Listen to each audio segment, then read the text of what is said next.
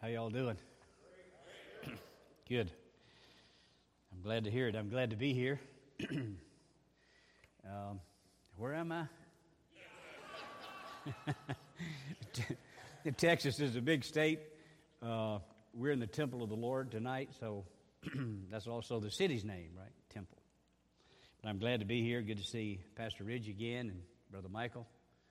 Uh, been knowing him for a number of years, and uh, Dr. Tom, good to see you again.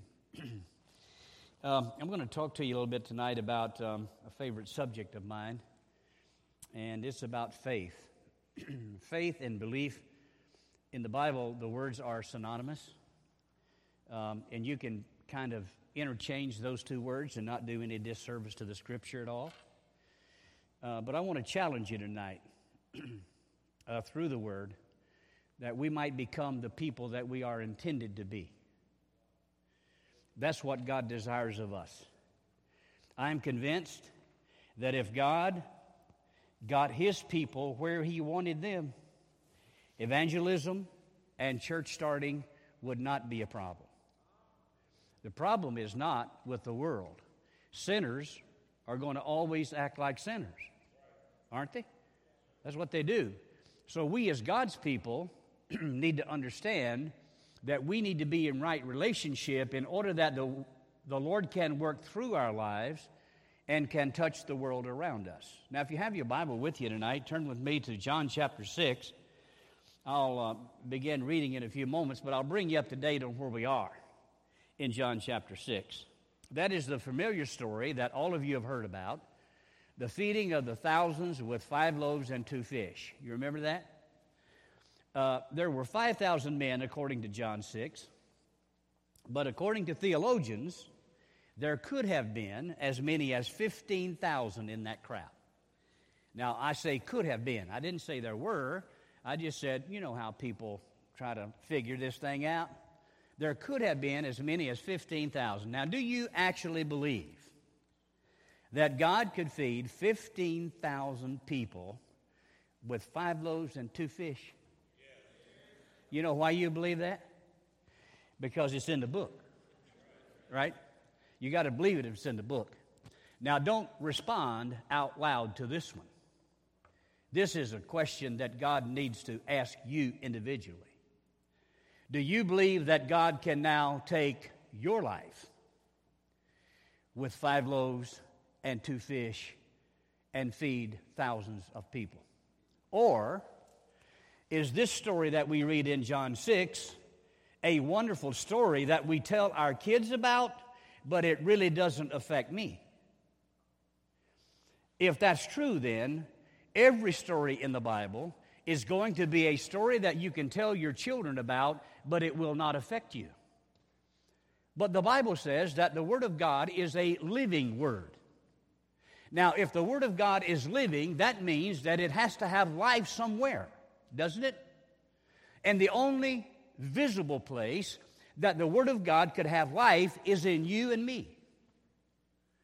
And so we have to come to grips with this whole thing. Let me, let me just share this with you. Do you know that Jesus did not see the miracle that he himself performed? This was amazing to me because the teacher or rabbi, as was the custom, would always stand on a raised platform or sit on a rock or some elevated place, and from that position he would teach the people. Well, Jesus was probably sitting on a rock, told the people to sit down. Mark says in groups of 50. And um, he took the bread and the fish and he broke it. And to whom did he give it? Who? The disciples. Now let's put that in our modern day. Who would Jesus give that to today? To you and me, right? And so Jesus gave the bread and the fish to the disciples, and they went out. 15,000 people is a few more than's here tonight, right? In fact, they probably could not have seen the end result of the people sitting down. Jesus was still there, and the amazing thing was that as the disciples distributed to those men and women and children, they saw they saw the bread multiplied. They saw the fish increased. And it taught me a valuable lesson God distributes to you the loaves and the fish. And then as you go, you will experience God exploding the miracle right in front of you. Do you remember what Jesus' first sermon was? Repent, for the kingdom of heaven is where? At hand. Now, I know that they could say that means that he's close to coming, he's in the, the arena of time, it's close. But when I read that scripture and God spoke to me, you know what God said to me? God said, Lonnie, when you repent, my kingdom of heaven will be at hand. He said, Where is your hand? I said, It's right there. He said, That's where my kingdom will be when you repent. And do you understand now why I fell on my face before a holy God and cried out to Him, Lord, I am not worthy of you. I, I, repent of who I am so that I might become who you created me to be. And from that day to this day, I'm so grateful to be able to say that the kingdom of God is exactly where He said it would be. Because God never fails or God never lies. If God fails or lies, He will fail to be God. You understand that? And so we began to believe that this scripture was not a storybook.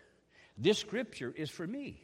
And if God could feed 15,000 with five loaves and two fish, He could use me to do that. Or else it was untrue for me.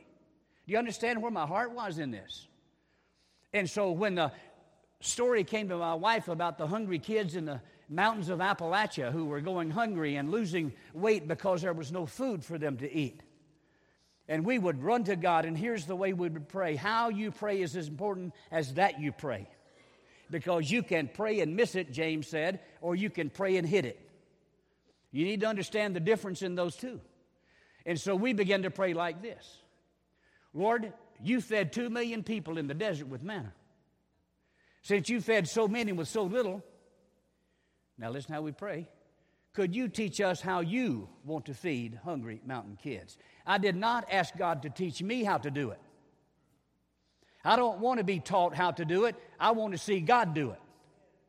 And so I said, Lord, would you teach me how you want to feed hungry mountain kids? And God said, Okay, I will. And He began to send us in food from all across America. It was the most amazing thing I'd ever seen. Truckloads of food would show up. I mean, semi loads. The police department in Cumberland called me up and said, Lonnie, you need to come down here. I said, What's the matter? Somebody break in something? What's going on? He said, No, there are three semi trucks on Main Street blocking traffic, and they want you to come down and get all this stuff they brought to you. Three semi loads. We unloaded that food and began to give it away. Now, watch this. We were giving away $300,000 worth of food every year through Manna House. We didn't ask anybody for food or money. You know why? Because this verse is true.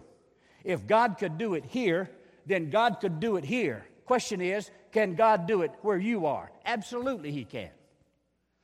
Same God. The problem is when we pray, we have our agenda, we have our list that we bring to God, and we hope God shows up somewhere in the list. I got some sad news for you tonight. There are no prayer lists in the Bible. Did you know that? There's not a single one. But we have these prayer lists. Now, if you do, I'm not picking on you because I, I haven't read your bulletin or seen the bulletin insert. But we'll have a prayer list that's uh, front, back, and sometimes you put it on, uh, instead of an insert, you put it on 8.5, 11. Now, I saw in one church where they go to 8.5 by 14, both sides, and they reduce the font.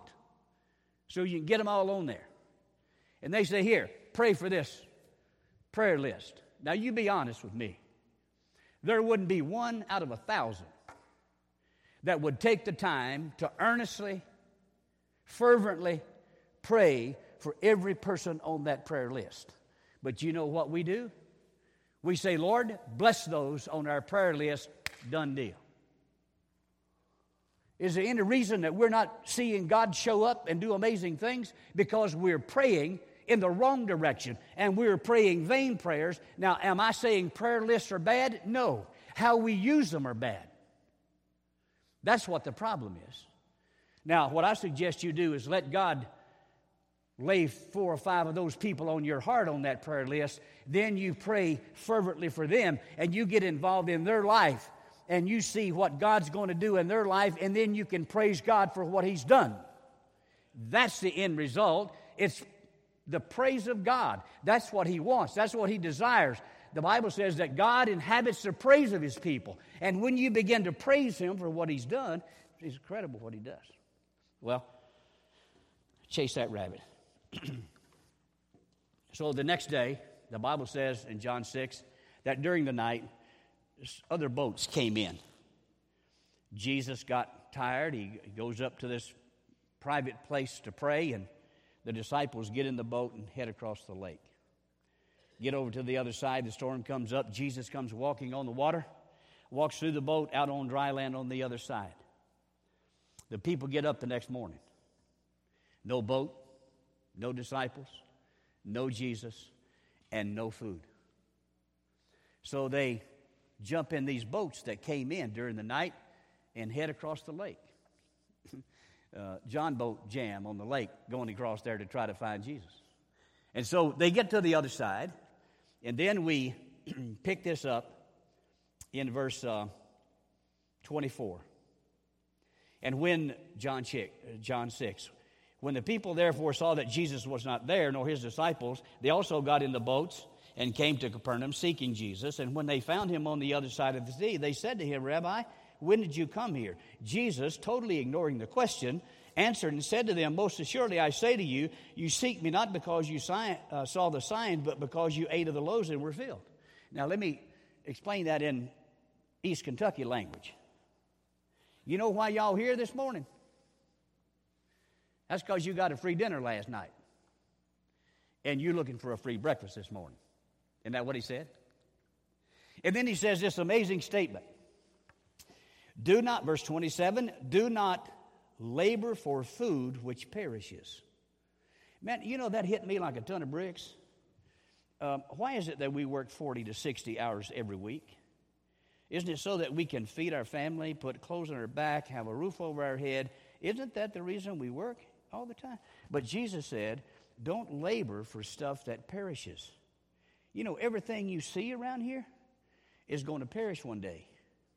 If that's all you work for, you will have stuff and miss life. You will have stuff and miss life. Don't work for st- God has all the money you need, okay?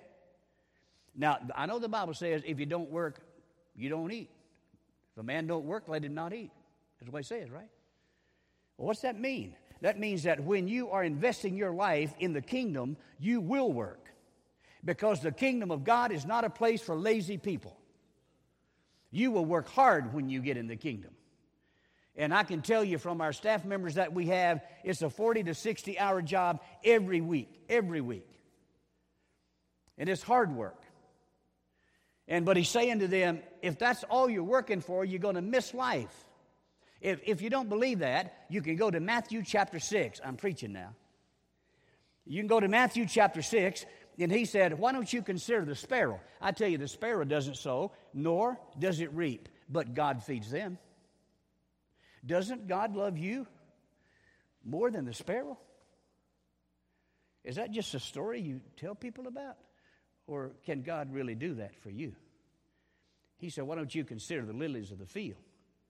I tell you, Solomon, all his glory is not dressed like one of these. Is here today and gone tomorrow. Doesn't God love you and know how to clothe you more than the lily of that field?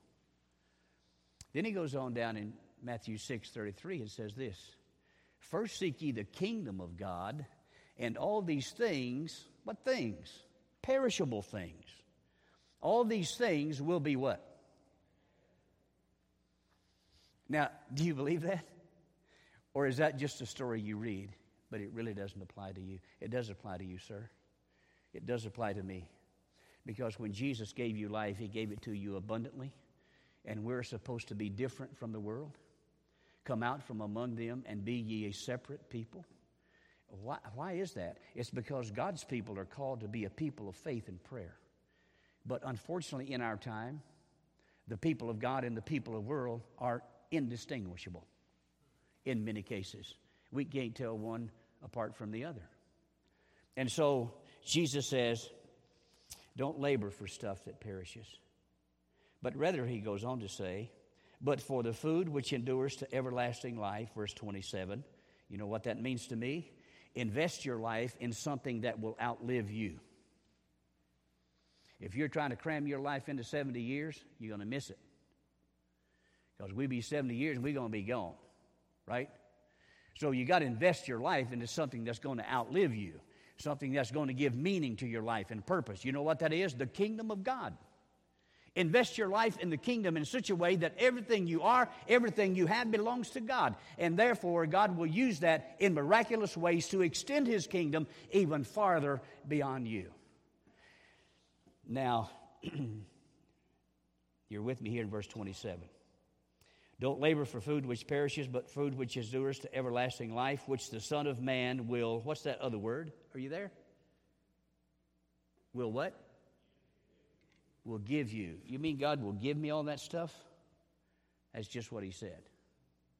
The question is, do you believe it? The question is, can God do that where you are? That's what I'm here to challenge you with. And so they come to the Lord in verse 28 and they ask him a very legitimate question. They said this What then shall we do that we may work the works of God? Have you heard that preached on before? Now let's put that in context.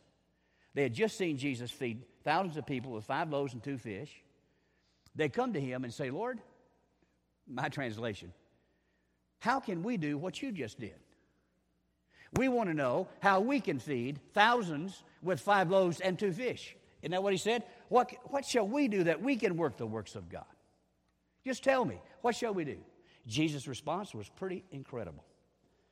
Verse 29 Jesus answered and said to them, This is the work of God, that you believe in him whom he has sent, period.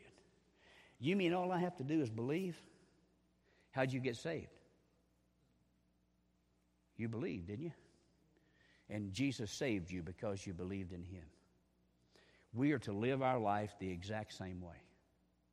Just believing in God, that God can do what we cannot do, and when God wants us involved in it, He will tell us about it. That's the way we live our life every single day. Now, I know that some of you are going to say, um, well, let me, let me get to this and I'll, I'll come back to that. When God called us to Lynch, Kentucky, I was pastoring a very affluent church. Some of you, how many of you heard this before? Oh, a few of you. Pastoring a very affluent church in Mississippi. the church bought my wife and I our dream home. They bought us a five bedroom, three bath, Tudor estate executive home right near a 40 acre lake. guy in the church said, Now you can't live near a lake and not have a boat, so he gave me a new bass boat. The church bought us Cadillacs, whatever we wanted, we had. Very, very wealthy church. So I thought, man, I'll just settle down here and live the life of Riley. That's my last name, by the way.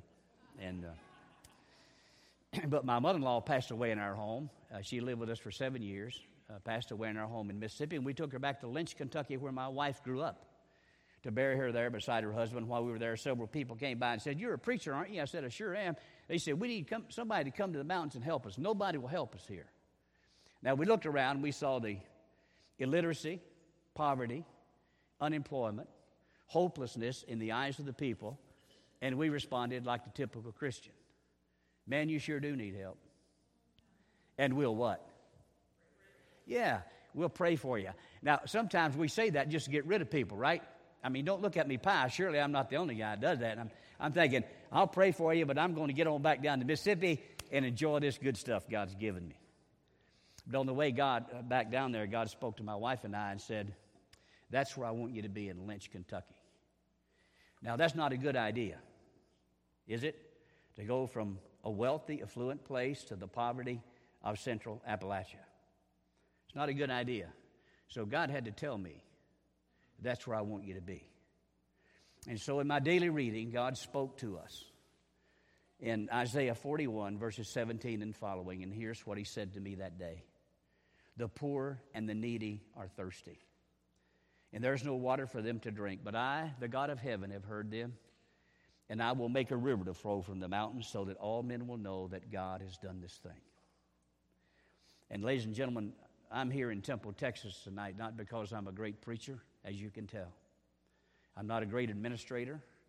I'm not a great missionary. But God is always faithful to do exactly what He says. That's why I'm here. And when God speaks it, it is a done deal. I don't care what else happens around you. When God says it, it is a done deal. What has God said to you lately? It's going to be a done deal. So we go back to Lynch, Kentucky, and uh, we sit down at the kitchen table. And can y'all see that? Uh, that's a blank piece of paper. Nothing on there. You see that, don't you? We said, Lord, here's our strategy.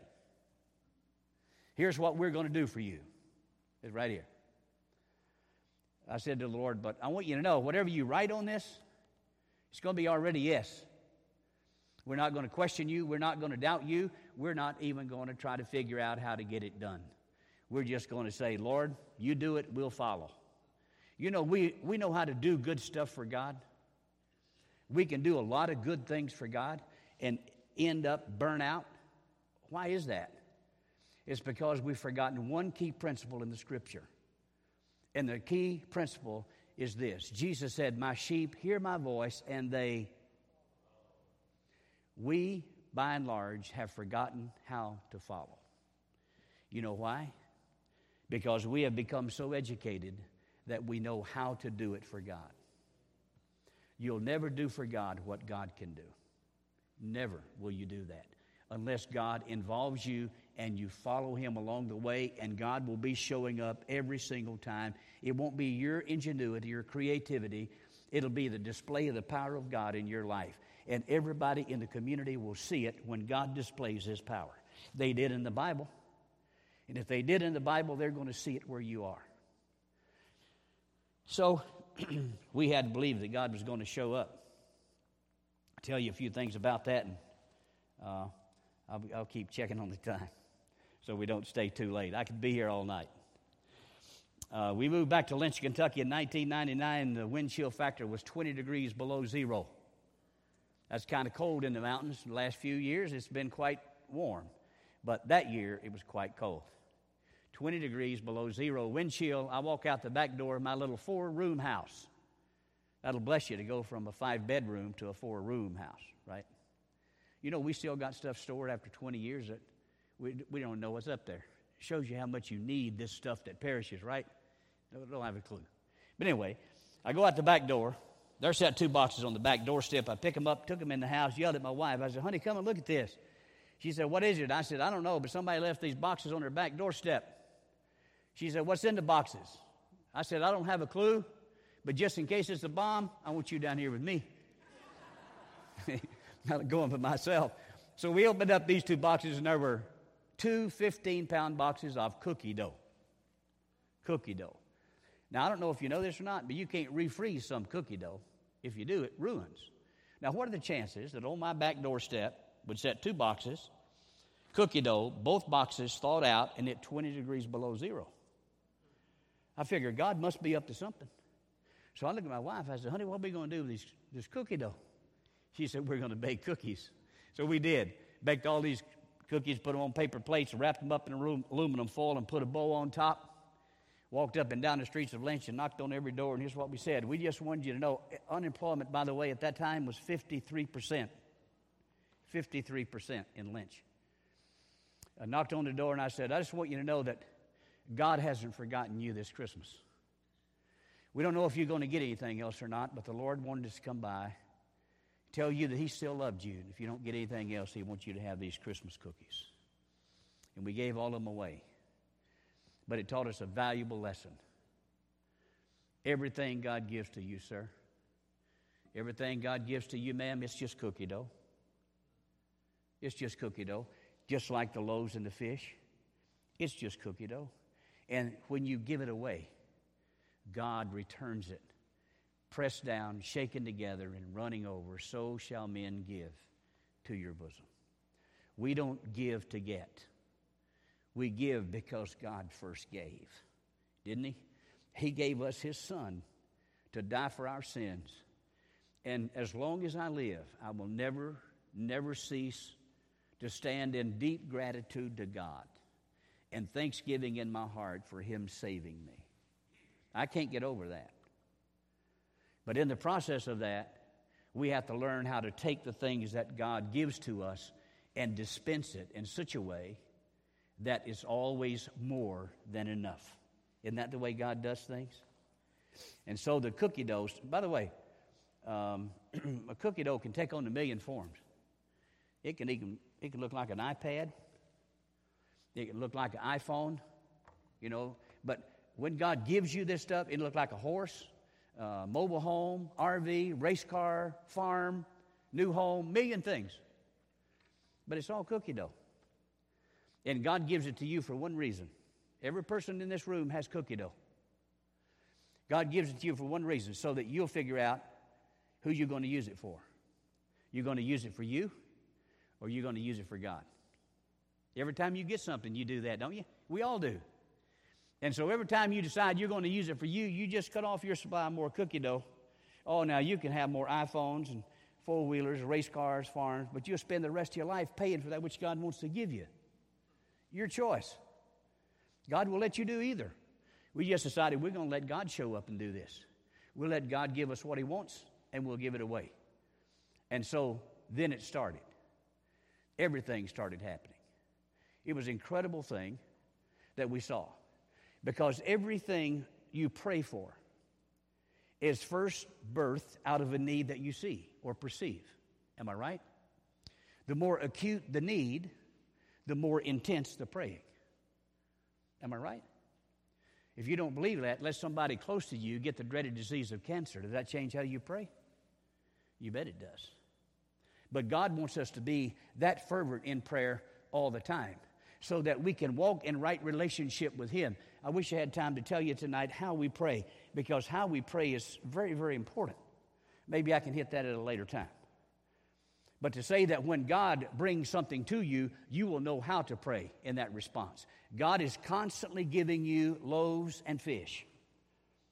It just comes to you in a myriad of ways. If you aren't using it in a proper way, you will not see the mighty hand of God at work in your loaves and fish. And not only will you not see it, those around you will not see it. And they'll go through the motion of serving God every day and never see God show up. Sad indictment, isn't it? I don't want to go through a day and not see God show up. Um, we were praying about a difficulty that we we have a lot of difficulties. Y'all probably don't face those, but we do, lots of them. And uh, when we travel, I keep my iPhone pretty handy. And just on the way down here, we had a need come up for an intern that we have coming in. And uh, this guy called me up and said he'd been praying for us and checked with his people that he checked with and said he'd be sending me a check within the next week. I said, Well, that's just wonderful. We could really use that to help this person. I said, Just out of curiosity. you ever get curious like that? Uh, just out of curiosity, what would that check be for? And he said, $10,000. I mean, God just sends that cookie dough to you. Now, me as a leader has to decide, Lord, how do you want to use this cookie dough? How do you want to best put this cookie dough out here so that everybody can see you at work in the process? Do you understand what I'm saying? It's not for you, it's not about you, it's about Him and His kingdom. And God continues to do that. Last time we went, we got a $15,000 donation for feeding hungry children. I never met this guy. Where was he from? South Carolina? Somewhere? North Carolina? Florida. Florida. But you never know. God knows people all over the world, right? And He knows how to put you together just right. And we're just driving down the road. You know why? Because my iPhone is God's, it isn't mine. Now, if it's yours, you're going to worry if that is that a uh, what they call them people that want to sell you something all the time. Yeah, is that one of those people or is that a bill collector? Not me. Man, I'm excited about that. I can't wait because God may be on the other end of that. He's going to tell me somebody's going to do something that his kingdom can be extended. You see? So you have to understand it's just cookie dough and just let God have it. It's incredible what happens. I wish I could tell you now. Let me tell you one more thing, and uh, then maybe I'll, maybe I'll slow down here. a number of years ago, a lady gave us a parking lot in town, just wanted to give us a parking lot. And uh, the Lord spoke to me that day and said, I want you to put a coffee shop in town. I said, okay. I don't know how to put a coffee shop in town, but I'd be glad to do whatever you want. Lord, you, you're just going to have to show me how you want to do this. So uh, we wait on God. Uh, we wait on God until God shows up. Well, I waited on God 14 years. Nothing happened in the coffee shop. Most people wouldn't be willing to wait 14 weeks. You know why? Because we know how to do it, right? But if you know how to do it and you do it, you'll get credit for it. God knows how to do it the best way. We wait on Him, let Him do it, then we tell folks how God does it. God inhabits the what? The praise of His people. That's where God resides, not in telling folks about what you did. We waited on God 14 years, and this group comes to me and says, Brother Lonnie, would you want to have this building here in town? I said, Oh, yeah, I, I could use that building. 14 years later, they said, What would you do with this building? I said, I'd put a coffee shop in here. Because God, when God puts something on your heart, you'll never forget that. But if it's your idea, you may forget it in a month. But if it's God's direction, you'll never forget it. So I said, okay, I'll take it. I'll take the building. They said, well, we'd like to lease it to you. I said, oh, that's the catch, huh? I said, how much you have to have for a lease on this building? He said, well, you call it. Whatever you say is what we'll do. I said, okay, I'll give you $1 for 100 years. They said, okay, done deal. So we got this building for 100 years for $1. And I won't be around for the lease renewal. I'll let somebody else handle that. And so now I got this building and I'm getting ready to put a coffee shop in there. God's, God's given me the vision of what it's supposed to look like. And I'm drawing this thing out on a piece of paper, and people are coming in and saying, We want to help you. And they were building the ca- countertops, they were building all this stuff, and we don't have any coffee. I don't know anything about coffee except how to drink it. I love it. And so this guy comes from Cape Girardeau, Missouri. I showed him around. He said, This looks like a coffee shop going in here. I said, That's exactly what it is. He said, Well, you need to come to Cape Girardeau, Missouri, and do a meeting for us, and then I'll introduce you to my son. My son owns Quality Coffee Company out of St. Louis. He has 500 employees. He owns Honolulu Coffee Company, and he just opened 20 new coffee shops in Hong Kong. I said, That's probably a guy that I need to meet. So I go to Cape Girardeau, do this meeting took me out and showed me this big coffee facility, 500 employees in there. It was amazing. I learned more about coffee in one day than I could in a lifetime. Got through meeting, and um, I said, Well, I appreciate you taking the time to show us around. He said, Well, come on in the office and uh, tell me what God's doing in Lynch. I said, Oh, I can do that. So I came in, next 45 minutes, I was shared with him. At the end of that 45 minutes, he was in tears. He said, We want to help you. I said, How would you like to do that? Well, we want to design your bags. We want to roast your own blend of coffee. And we want to help you set up and train your baristas. Now we have a world class coffee shop in Lynch, Kentucky. That's all I saw. The first day the doors were open, a lady came in from, for prayer. She was the worst lady in town drugs, prostitution, whatever. Came in for prayer, and now that same lady has come to know Christ. She worked in the coffee shop and now has a major leadership role, great Christian lady. Now she has a great uh, leadership role in the addiction recovery program in our area where we have about 25 young women who go through that. You see, God knows how to do this stuff. It's not about coffee, it's not about a coffee shop, it's about cookie dough and how you're going to use it for the glory of God. You understand that? Now, let me tell you this. Now there are six coffee companies in Kentucky that use our coffee. We have trained every one of them. We pay it forward. We got trained for free. We train them for free. Now they're coming from, they flew from Las Vegas, Nevada, Detroit, Michigan, South Carolina, Tennessee, And they're wanting to put a coffee shop like we have in those places around the country. I did not see that. All I saw was God wanted us to put a coffee shop in this place, and guess what? Everything else, everything in the middle, God did. Now, did I work? Yeah. I had to hang drywall, I had to clean the floors, I had to put up the counters, I had to put the lights in. I did that stuff. I do that stuff. It's work.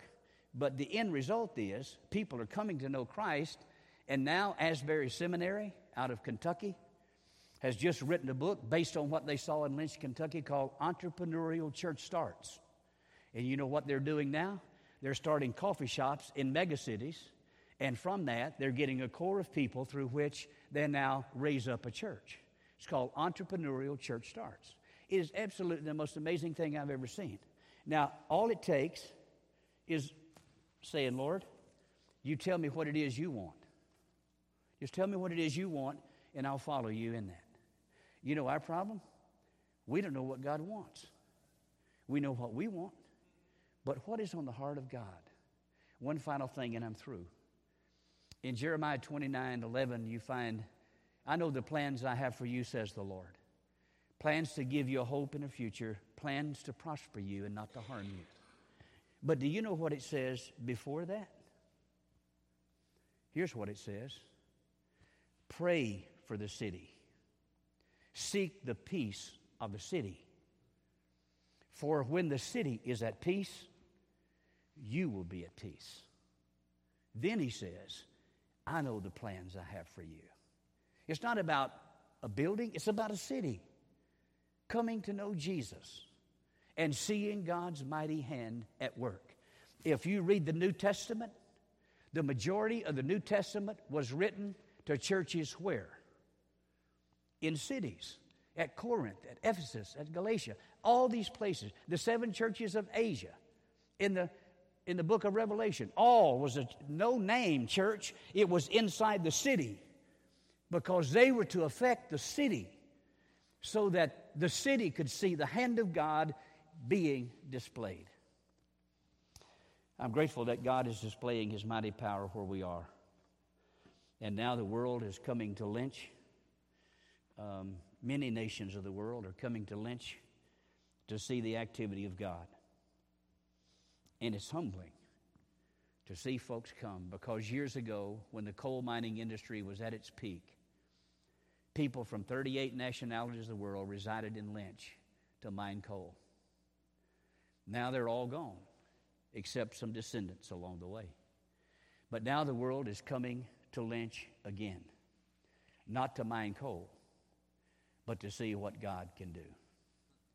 My desire in coming to Temple, Texas, is to share with you the praiseworthy deeds of our God with the anticipation and prayer that God may touch one person in this building tonight that would be willing to say to God, I believe you can do the impossible. And I believe your kingdom can come right where my hand is. And you so release your life to God that you will become a walking example of what God desires to do to reach a city for His glory. Can God do that with you? Absolutely. He's done it with many. So, um, what I'm going to do is pray with you and then turn the service back over to Brother Ridge. By the way, we've been in Haiti together, and he's been to Lynch uh, on a mission trip through this church. So we have a good connection there. I'm going to pray and turn the service back to him, and then I'll come back. See if you have any questions for me. I don't have all the answers, uh, but I know one who does. And so we can seek him in the process. Shall I pray with you tonight? Father, we're grateful that you can take a simple thing like five loaves and two fish and you can change the heart and minds of thousands of people. And Lord, we desire you, desire to see you do far greater things than that because you promised us as you left that greater things than I have done will you do. Lord, that's an amazing statement. And could you help us understand and know how we can walk in the belief that you're able to do exceedingly abundantly more than we can even ask or think. So, Lord, we release our life to you as best we know and understand. Pray that you would work in us and through us so that the world might see you demonstrated in your power. And in that demonstration would be drawn to you. And we will be grateful for all that you do, for we pray it and believe it in Jesus' name. Amen. God bless you. Brother Ridge, you come and share, and then I'll be back. See if you have any questions for me. Thank you. Thank you, Brother Riley.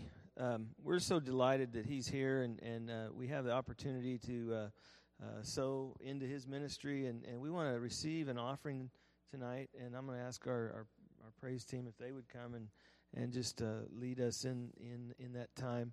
But you know, um, um, all of us have cookie dough. and and it's a it's an amazing thing. And and um, you know as we give as we seed into that ministry we have a part in that. And I'm thankful for Lonnie to come and share with us and to challenge us. Um, and I know that in my own life there have been many times where uh, this type of thing has been a, a, tremendous blessing to be able to to hear a testimony and to be able to say Lord what are you speaking to me? And um, you know, if, if you want to give, I want to give you an opportunity to give. And um, we're going to ask our ushers to come if they would and, and help us with this. Um, but let's just have a word of prayer, and then we're going to sing together as well. And then we'll have Lonnie back for uh, some, some more question and answer. But Heavenly Father, I thank you for this time, and I ask God that you would just guide us. Um, Father, as we see your kingdom grow right before us, we recognize, God, that, that you are at work. And I'm thankful, Father, for people like, like Brother Riley who will come and share and give of themselves, Father, to see your kingdom move forward. And Father, I pray for the other churches that he will be speaking in. I pray, Father, that as a result of this weekend, that you would ignite a fire uh, in each of our lives, Father, for the people of this great city. Father, that you would be glorified in that. Guide us as we seek you, Father. In Jesus' name we pray. Amen.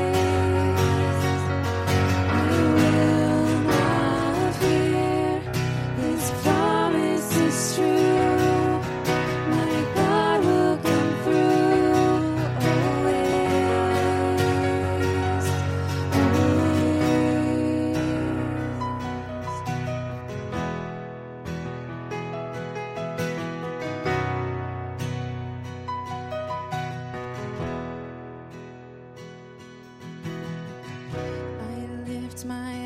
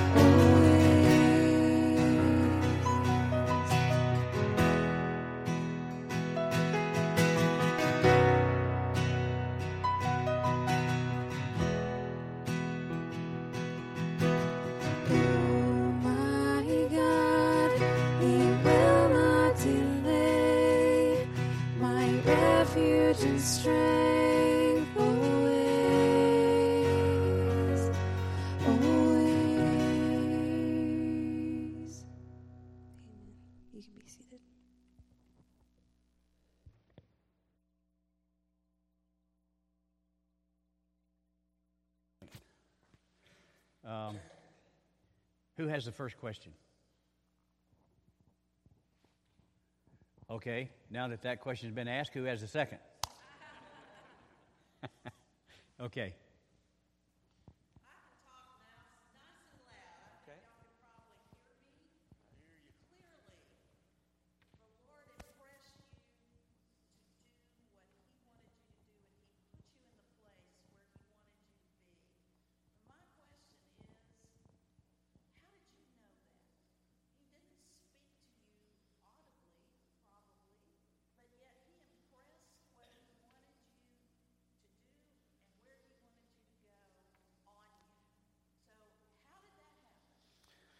Um, I think the question was, how did God impress upon us where to go? And is that the right question? Um, I think it was how God had allowed us to perceive the need of our own people.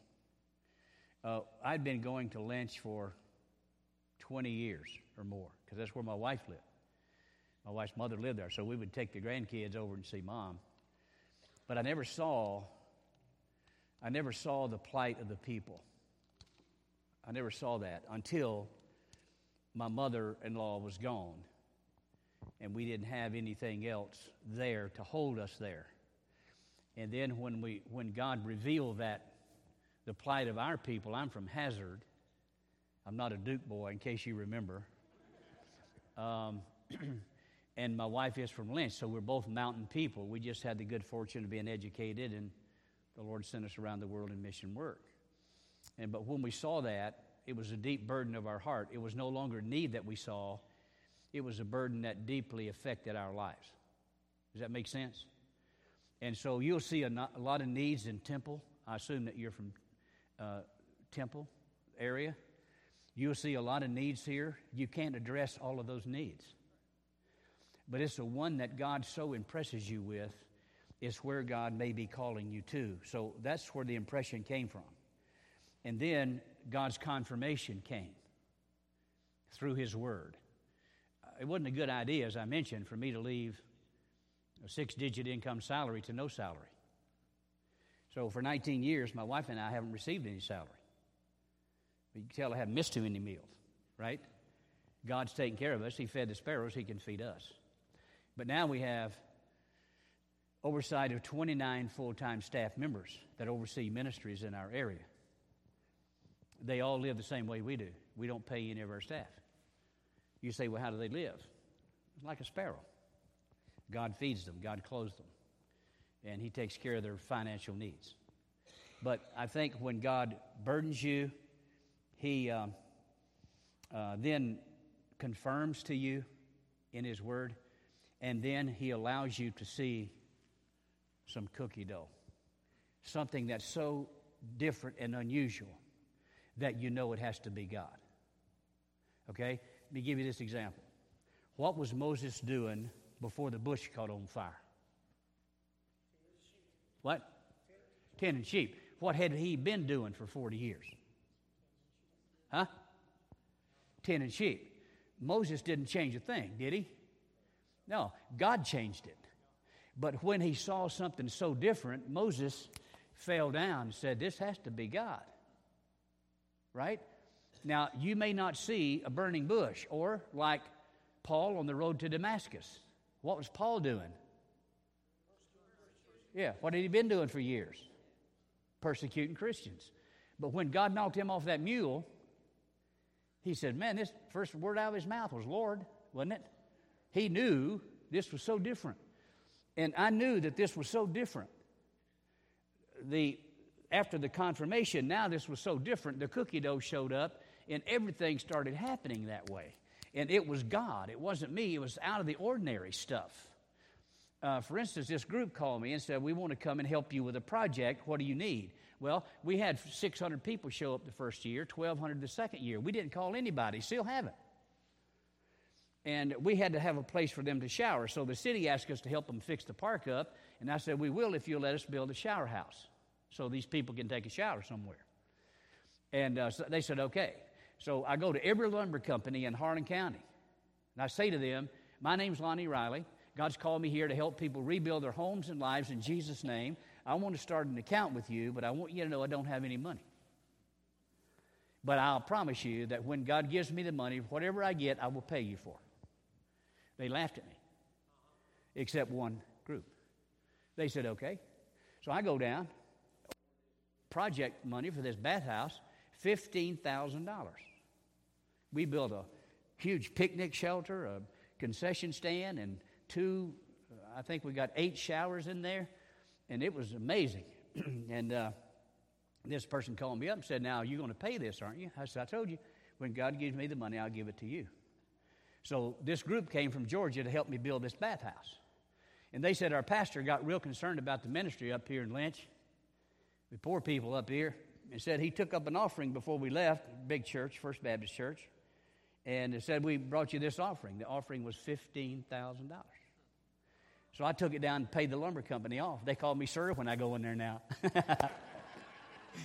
and so things like that, all of a sudden you know that you have absolutely zero control over this. This is God's stuff. And all we started doing was telling people about what God did. Let me tell you about what God did. And God will supply your need. Uh, I'm on your time. I'll tell one more. We go to the next question. This lady, Joe and Jenny Santabane, were in our church, and they had little, four little towhead kids. He was a forklift driver, and she was a stay at home mom. And a lady in our church, Janet, contracted cancer, throat cancer. She was a very young lady, in late 20s, early 30s, and a beautiful singer. and she got throat cancer, and unless God intervened, she probably wouldn't make it very much longer. And uh, so Jeannie was in her bedroom one morning praying. Joe was at work. And God said, Jeannie, I want you to get up. I want you to go get a rose. I want you to take it to Janet, give her the rose, pray for her, and I will heal her and raise her up. She thought, wow, this is great. So she jumps up, runs into the kitchen, opens her purse, and she don't have any money. So she calls Joe at the factory. She Says, Joe, here's what God said to me. He told me to get a rose, take it over to Janet's house, give it, give the rose to Janet. You got to do what he says, how he says it. Give the rose to Janet. I'll pray for her, and he said he would heal her. He said, Can you stop by and pick up a rose on your way home? He Said there was silence on the other end. Joe said, You know, honey, today's Thursday, and I don't get paid till Friday. I don't have a penny to my name. She said, Well, what am I to do? She said, uh, Joe said, Well, I suggest you go back and ask the Father. He told you what to do in the first place. Pretty wise, isn't it? So she goes back, gets on her uh, knees again, begins to pray, and there was a knock on her door. She opens up the door, and there was a friend of hers I hadn't seen for a long time. They uh, talked for about 30 minutes, and just on the way out, she said, By the way, what brings you down here? She said, Oh, my husband and I just bought the local flower shop downtown. We've been cleaning it out today, and I have one rose in the back seat of my car. Do you know of anybody that might need a rose? Jeannie said, I fell on my knees before her and shared what the Lord had shared with me. She said, Well, this rose is for you. So Jeannie goes over to Janet's house, gives her the rose, prays for her. God is always faithful to do what he said. He raised up Janet Kokinji. And now, all across the eastern seaboard of our country is a beautiful soprano voice because one lady got in touch with God and God supplied her what she needed. You see, she told that to our church. Guess what happened? Probably what you're thinking tears in people's eyes. But it created a hunger in them to say, Boy, I wish God would do something like that for me. You see what I'm saying? It's just simple stuff. And you know what I'm guessing? God does it every day for every one of us. We just aren't looking. Just aren't looking. If you just look and just tell somebody what God did today, it'd be amazing what He'd do tomorrow. That's a long answer to a short question. Um, but God is amazing that way. And it continues to this day. 19 years later, it's still going. And I can't stop it because I didn't start it. I wouldn't dare try to stop it. Uh, God's going to take it where He wants it to go. It's amazing to me. Sir.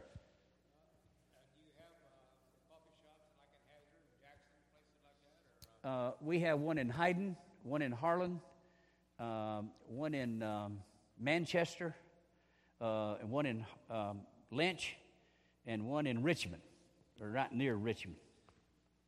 Now, we don't have it. We just train them. They, that's somebody else's ministry. How, how does that uh, utilize to affect the people? I mean, uh, uh, quick rundown how, how that's utilized. How ours does? Yeah, how, how the coffee shop is utilized Well, number one, it's a prayer place. People come in for prayer. We share Christ in there, and people come to know Christ in there, and our church grows as a result of that. Then we hire those people to, to disciple them after they come to know Christ. And the other people are doing the same thing because they're Christian ministries. We don't dictate to them how they do that. They just use our coffee and we train them how to be world class barista people. Because we feel like if God puts you in something, it needs to be the best. Don't need to be second class. And uh, you've been to the coffee shop. It's a pretty nice little place. And everything that God gives us turns into a nice place uh, because we wait on God till He supplies whatever we need. So it's a place of evangelism and discipleship. And now it's going to be a place like in uh, Las Vegas, in Tennessee, and Detroit, and South Carolina as a church uh, start plant. Uh, that wasn't in my radar. You see, I'm not God. All I do is obey Him, and He takes it where He wants it to go. It won't be mine. I won't get any credit for it. The people who come to be saved won't know me, but they'll know Jesus, won't they? That's the key, isn't it? Knowing Him. Okay? Yes, sir. In your beginning, did you mention that you had a, a format or a prayer that you voice? Um, when we pray, you mean? Yeah. Yeah, we, God taught us how. James says, You have not because you ask not, and you have not because you ask amiss, right? So when I read that, I went to the Lord and I said, Lord, if there's a way to pray and miss it, there's got to be a way to pray and hit it.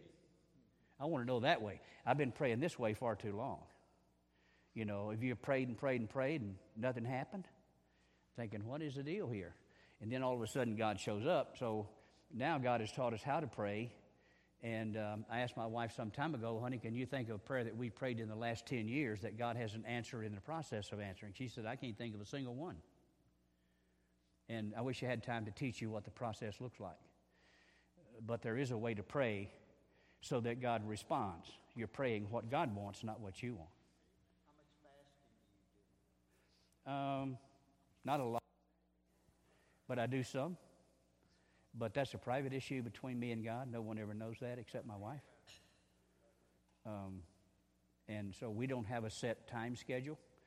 Uh, we don't call our staff to fast. God has to do that if it's done properly, in my opinion.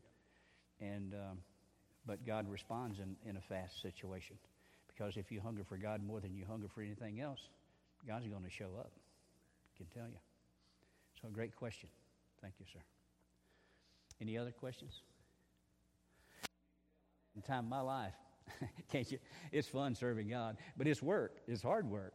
You know, Chance takes care of my schedule, and he works me like a mule. I mean, he just keeps me going all the time.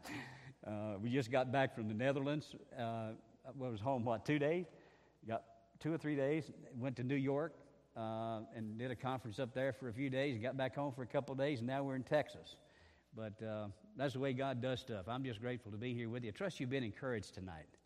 Uh, you've got some great leaders here in this church, and your pastor at your church, and Dr. Tom, your director of missions. You've got some great leaders. and as you follow the direction that God gives to those leaders, it'll be amazing what He will do. Yes. Yes, ma'am.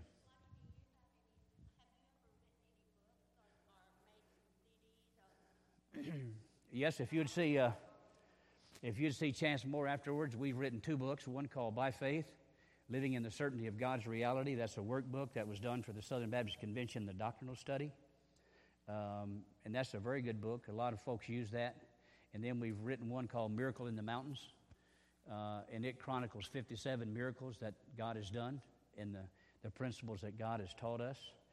We also have a uh, six CD teaching set. It's called uh, Faith, uh, the Transforming Power of God in the Heart of Appalachia, and that's what we want to do. Um, and uh, then we have some other CDs that we have. But you can see Chance, and he'll get you all that information, and you'll be able to contact him if you would like some of that. I'm not here to sell you a book. Um, I just feel like if you want a book and you don't have any money, we'd be glad to give you a book. God takes care of us. It's no big deal. Um, but thank you for that. We have written some. They're trying to get me to write a follow up book. But I'm just not really into writing books. I just like to see God show up. That's a good thing. Other question? Yes. I want to come to Lynch. Yes, ma'am. I want to see what God's doing. Um, do I talk to Chance about um, about Who to contact? details on that? Yes.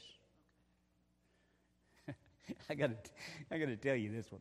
I, uh, after we got the coffee shop going, these guys came to me and said, "You want this big building here?" And it was 313 feet long and 40 feet wide, the most historic building in town, the old bathhouse. I said, "Yeah, I'll take it." So they deeded it to us, and uh, they said, "What are you going to do with it?" I said, "I don't have a clue, but God will tell me. He just gave me the building, so He'll tell me what to do next." And uh, I was in Florida doing this meeting, and this guy comes up to me and said, I got to come up and look around, see if all this stuff you're telling me is really true. I said, Yeah, come on up, you can see it. So he looks around, he said, We can grow mushrooms in here. I said, What? He said, We can grow mushrooms in this bathhouse. I said, I, never, I don't know how to grow mushrooms. So he brings these architects, mechanical engineers. I mean, they came from everywhere. It was crazy. They, devi- they devised this uh, harvesting unit for mushrooms. Now we grow mushrooms in there. And we're working with a pharmaceutical company out of Virginia that use mushroom powder in their pharmaceutical products and nutraceutical products, which is supplements, uh, vitamin supplements, and stuff like that. And now we're working with L'Oreal, that's crazy, that uses mushroom powder for foundation and makeup. I didn't know that stuff. All I said was, okay, we'll take it. Now we're growing, listen to this, we're growing fodder, 28% protein hay in seven days. All organically grown, all inside, year round. And now we're working with Morehead State University in UK in their equine nutrition program to help them develop this 28, because you can put that in a pelletizer, and it'll come out in 26% protein pellets for horses, cows, goats, whatever, right? And we've had two emails from the sheikhs of Saudi Arabia that's wanting to use our 28% protein pellet in their uh, equine nutrition programs for the thoroughbred horses. We haven't even grown it yet. It's the craziest thing. And you see, all we're doing is it's just cookie dough. Who would ever thought you'd be able to share Jesus with an Arabian sheikh somewhere? Well, God can put you anywhere He wants to, right? All you have to do is obey Him. So uh, I had to tell you that because that's the weirdest thing that I've ever seen. I've ever seen. But God does stuff like that. Now I've been a pastor and denominational worker all my life. This is way outside my box, you know. But this is God. Uh, has to be God because I couldn't dream this stuff up. You couldn't dream this up. You couldn't possibly dream that up. It has to be God. And so it continues to mushroom and grow, and I'm just kind of hanging on. God keeps writing on the blank piece of paper, and we keep saying, Yes, Lord, yes, Lord. I'm 69 years old, so I'm not going to be around forever. and we have a succession plan in place. I have four young men, uh, actually five young men that uh, I'm grooming and training so that they can take part of that ministry, and it's working out extremely well. Um, it's not my ministry, it's God's. And if we can transfer that to a young person who is passionate about serving the Lord and winning people to Jesus, then we better do that. And so that's what we're doing now.